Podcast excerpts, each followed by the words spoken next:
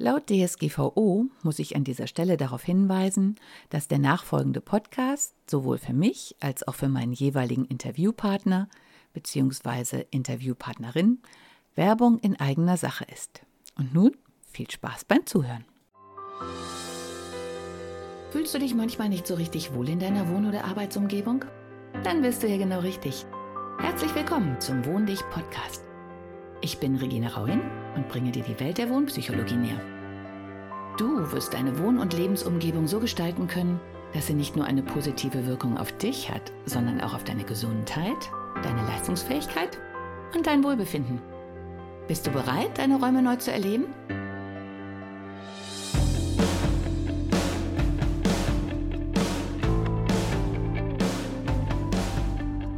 Hallo und herzlich willkommen zu meinem Podcast. Heute gibt es eine ganz besondere Folge mit ganz neuen Hintergrundgeräuschen zum Thema Wohn dich unterwegs. In meinem Fall wohn dich auf einem Festival. Und ich habe mir direkt das größte aller Festivals herausgesucht. Und zwar das Wacken Festival mit lächerlichen 75.000 zahlenden Besuchern. Und wie man hört, es ist gerade nachts um halb drei, deswegen klinge ich vielleicht ein bisschen müde.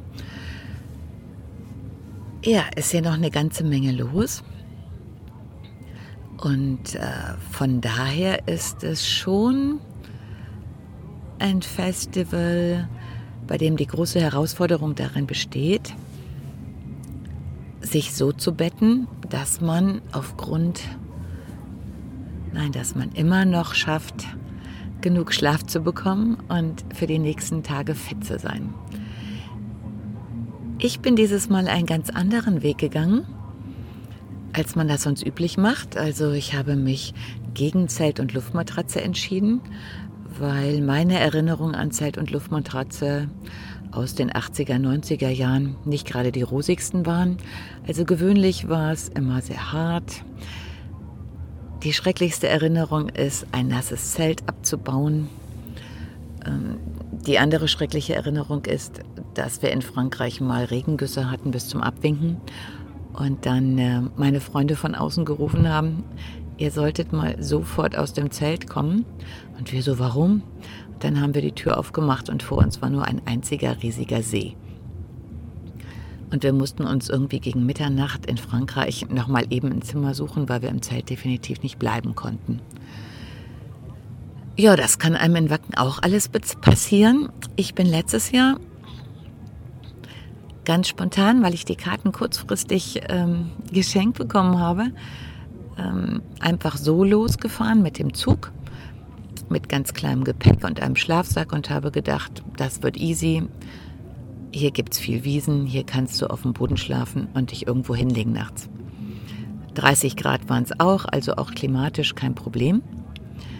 Ja, ich hatte nur die Rechnung ohne die Männer gemacht, die ich schon mal erzählt habe, weil die leider, ja, wie mir auch diesmal auf dem Festival dann einer, als ich das erzählt habe, bestätigt habe, alles, was höher als 20 Zentimeter ist, ja, ist so gut wie als Klo abgestempelt.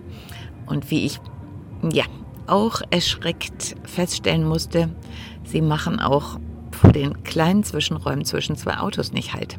Und ich hatte immer gedacht, dass Autos dann doch irgendwie heilig wären.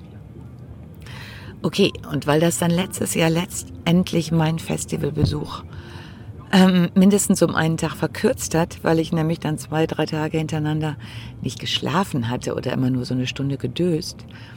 Und das Schlafen auf dem Boden, ich habe dann letztlich einen Platz unter dem Vorzelt eines Wohnmobils gefunden. War auch verdammt hart, weil der Boden total ausgetrocknet war. Also war für dieses Jahr die Herausforderung, eine Unterkunft zu finden, die sich gut organisieren lässt, bei der ich kein nasses Zelt abbauen muss, bei der ich, wenn es regnen sollte, sowohl von oben als auch von unten geschützt bin. Ja, und die eigentlich kein Geld kostet oder ganz wenig Geld, weil es ist ja nur für ein einziges Happening. Wobei inzwischen klappt es so gut, dass ich glaube ich, auch für mehrere verwenden würde. Okay, das war die Anforderung und ja, ganz groß geschrieben, ich muss einen geschützten Raum für mich haben, also gefühlt geschützt zumindest. Denn auch ein Zelt ist natürlich nicht wirklich geschützt, aber man fühlt sich zumindest schon mal ein bisschen geschützter, als einfach so auf dem Boden zu liegen. Ja, und es musste natürlich bequem sein. Ja, das war die Aufgabenstellung. Ähm, Im Hinterkopf natürlich Tiny Houses. Dazu komme ich dann in einem der späteren Podcasts nochmal, weil ähm, da ja noch was von der Interzoom offen ist, von den Ergebnissen der Umfrage, die hätte ich da veranstaltet hat. So gesehen ist jetzt mein kleiner Wackentest eine gute Voraussetzung.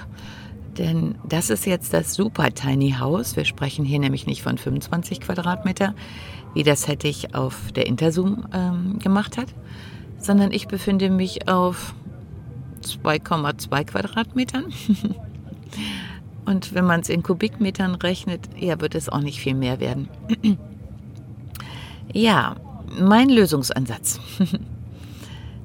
also die Bedingungen habe ich ja gerade erklärt. Nicht auf dem Boden.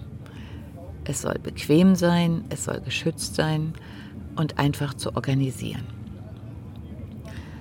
Okay, nicht auf dem Boden, das heißt Zelt fiel schon mal raus. Wohnmobil ist leider nicht durch den TÜV gekommen, fiel auch raus. Dann hatte ich überlegt, einen Lieferwagen zu leihen und da was reinzulegen. Ja, war immer noch eine Option, habe ich aber erstmal dann zurückgestellt. Im Auto schlafen war keine Option, weil mein momentanes Auto zu kurz dafür ist. Ansonsten habe ich das schon oft gemacht und kann ich auch total empfehlen. Also ich habe schon sehr oft äh, längere Jeeps umgebaut für Abenteuerreisen, wo man dann halt Gepäck unter der ähm, Schlaffläche untergebracht hat. Und ich finde, äh, falls das jemand vorhat, dass sich immer die Wagen am besten geeignet haben, die hinten wirklich noch eine Art Tür haben. Also nicht eine Klappe, die nach oben geht, unser, ähm, ich habe das mal in Island mit einem Freund gemacht und da haben wir extra ein, das ist jetzt vielleicht wieder Werbung, aber egal, ein Pajero gekauft, ein lang. Und das war eine geile Kombination, weil der hatte eine geteilte Klappe hinten. Das heißt, der untere Teil wurde nach unten geklappt. Das war dann gleichzeitig eine super Sitzfläche, also auch zum Frühstücken. Und Island ist ja auch eher ein Schlechtwetterland, also bei uns war es das auch. Und von daher ist immer wichtig, dass man sich irgendwo hinsetzen kann und nicht mit den Füßen im Matsch steht. Ja, und die andere Hälfte, die Fensterscheibe wurde nach oben geklappt, sodass wir immer noch ein kleines Dach hatten. Also diese Kombi fand ich richtig klasse. Ähm, ich kann nur, wenn man in Länder wie Island fährt, nur dazu raten, dass man sich dann so wärmende Sitzkissen mitnimmt, weil das Blech wird halt, äh, also das von dem unteren Teil, auf dem man sitzt, wird bei den Temperaturen, die wir hatten, teilweise lag noch Schnee, obwohl wir im Sommer da waren, ähm, dann auch richtig kalt. Und das ist scheiße. Aber da gibt es ja ähm, Abhilfe, wenn man es vorher weiß. okay, das alles kam dieses Jahr auch nicht in Frage. Und dann fiel mir ein, dass Freunde mir begeistert von ähm, Anhängern erzählt haben, auf denen Zelte direkt installiert sind, die man dann aufklappen kann, wenn man da ist. Das fand ich eigentlich mal eine super Idee. Es gibt auch ähm, derartige Anhänger, der ist dann direkt noch eine Kochinsel mit eingebaut. Das macht natürlich auch totalen Sinn. Denn eine meiner Bedingungen ist auch, dass ich morgens einen warmen Kaffee oder zumindest ein warmes Getränk zu mir nehmen kann. Weil ich die Erfahrung gemacht habe, dass wenn es mal richtig doof ist, draußen geregnet hat, man schlecht geschlafen hat, es kalt ist, dass es eigentlich nichts Besseres gibt, wenn man dann Kaffee trinken kann. Oder einen heißen Kakao oder eine heiße Milch oder auf jeden Fall was Warmes. Oder vielleicht eine Suppe essen oder sich ein bisschen was kochen. Okay, von daher sind diese äh, Einheiten mit Schlafzelt, dass man ausklappen kann und dann nochmal eine Kochinsel, perfekt. ja, ich wollte aber nicht viel Geld ausgeben. Also habe ich äh, mal gegoogelt und irgendwann stellte sich raus, dass das, was bezahlbar war, ohne Zelt war. Ich habe da einen richtig schönen Anhänger gefunden, der auch so ein bisschen historisch war. Ja, sah von außen gut aus, aber da war noch lange nichts, wo drin ich schlafen konnte. Und die andere Sache bei den Anhängern ist natürlich, die müssen TÜV haben. Und deswegen, ja, es ist eine heikle Geschichte, was zu kaufen, was schon richtig alt ist, weil unter Umständen macht es tierisch viel Arbeit und man kann es nachher doch nicht mitnehmen. Ja, und an dem Punkt, an dem ich dann dachte, so, hm, mit dem Anhänger ist so eine Geschichte. Und ich habe ja durch den Anhänger noch gar nichts gewonnen. Da bin ich, habe ich noch kein Dach über dem Kopf, kein Zelt und ich habe auch nichts, worauf ich schlafen kann. Ja, und auf einmal habe ich dann gedacht, warum will ich einen Anhänger kaufen, der noch nichts weiteres kann? Ich habe doch einen Anhänger. Also einen ganz normalen, den ich damals zum Kauf des Hauses mitgekauft habe, weil mein Haus nicht ganz so einfach zugängig ist und klar war, dass ich selber einige Sachen dahin transportieren muss. Ja, und diesen Hänger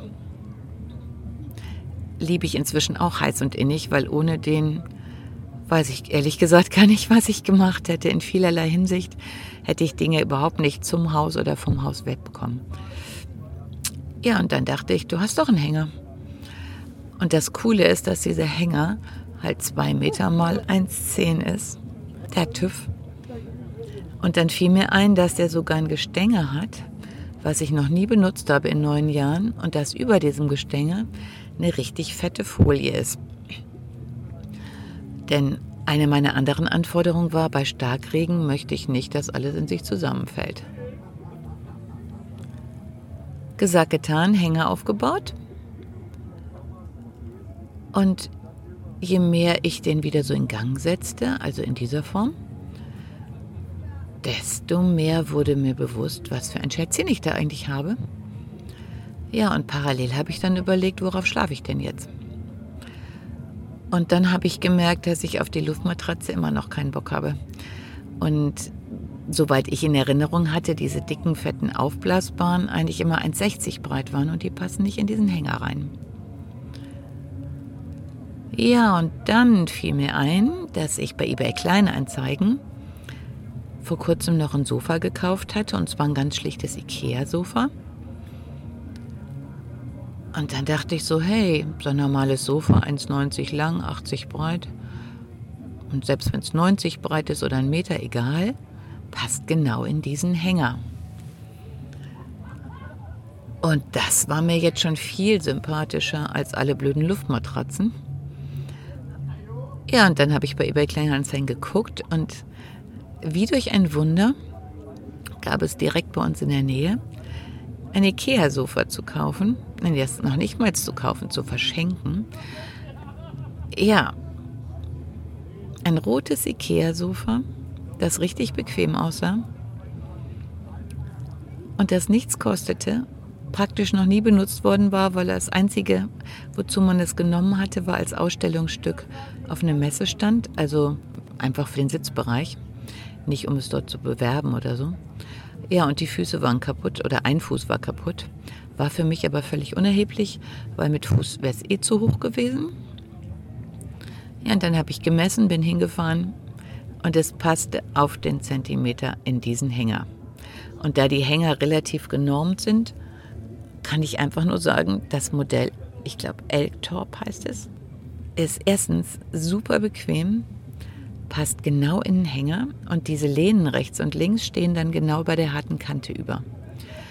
Außerdem kann man die Kissen abnehmen. Alle sind äh, mit abnehmbarem Bezug, was natürlich gerade nach so einem Festival sehr förderlich ist, wenn man es dann mal waschen kann. Und die dicken Kissen sind wirklich richtig gemütlich. Ja, und dann habe hab ich es abgeholt, wir haben es reingestellt und es passte ganz genau. Dann habe ich eine Lichterkette aufgehängt, damit es ein bisschen muckelig wurde. habe von Ikea gibt es so grüne Blätter oder die gibt es jetzt nicht mehr, glaube ich, so für Kinderbetten.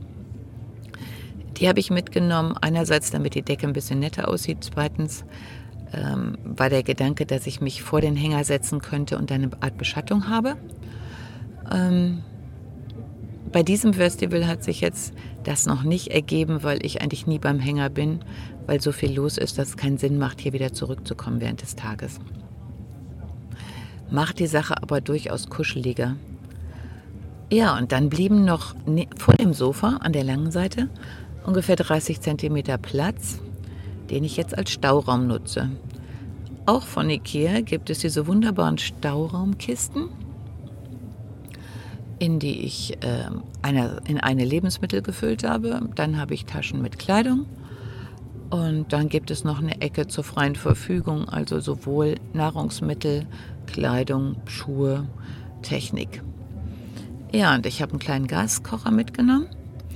Und da man ja hinten bei dem Anhänger die Klappe aufmachen kann, also die Folie hochklappen, ist auch genug frische Luft, dass man den sogar hier drin benutzen kann. Was soll ich sagen? Durch das Sofa im Hänger ist dieses Festival für mich total entspannt geworden. Denn im Gegensatz zum letzten Jahr weiß ich, wenn ich den ganzen Tag durch die Gegend gerannt bin, viel gestanden habe, mit vielen gequatscht habe und einfach mal meine Ruhe haben möchte, dass ich zu diesem wunderbaren Sofa, das jetzt bei mir Rosalie heißt, zurückkehren kann, dass ich mich lang ausstrecken kann, dass ich genug Platz habe. Und von daher hat Rosalie und der Hänger bislang mein Festival total entspannt. Und auch wenn es zwischendurch regnet, ich muss kein nasses Zelt abbauen, sondern werde nach dem Festival einfach den Motor anschmeißen und losfahren. Genial, oder? In diesem Sinne, viel Spaß beim Ausprobieren, wenn ihr sowas benötigt. Vielleicht auch einfach für Besuch im Garten. Und einen schönen Sommer. Hat dir die heutige Episode gefallen? Dann bewerte diesen Podcast am besten mit Kommentar direkt bei iTunes. So gibst du auch anderen die Chance, diesen Podcast besser zu finden und die Tipps nutzen zu können. Hast du vielleicht noch Fragen oder Anregungen für die nächsten Folgen? Dann hinterlasse dein Feedback gerne unter dem Blogbeitrag zu dieser Episode oder sende es direkt per E-Mail an podcast.wohndich.de. Meine E-Mail-Adresse und alle Links zum Beitrag findest du in den Show Notes. Und denke immer dran, wohn dich und entfalte deine Persönlichkeit.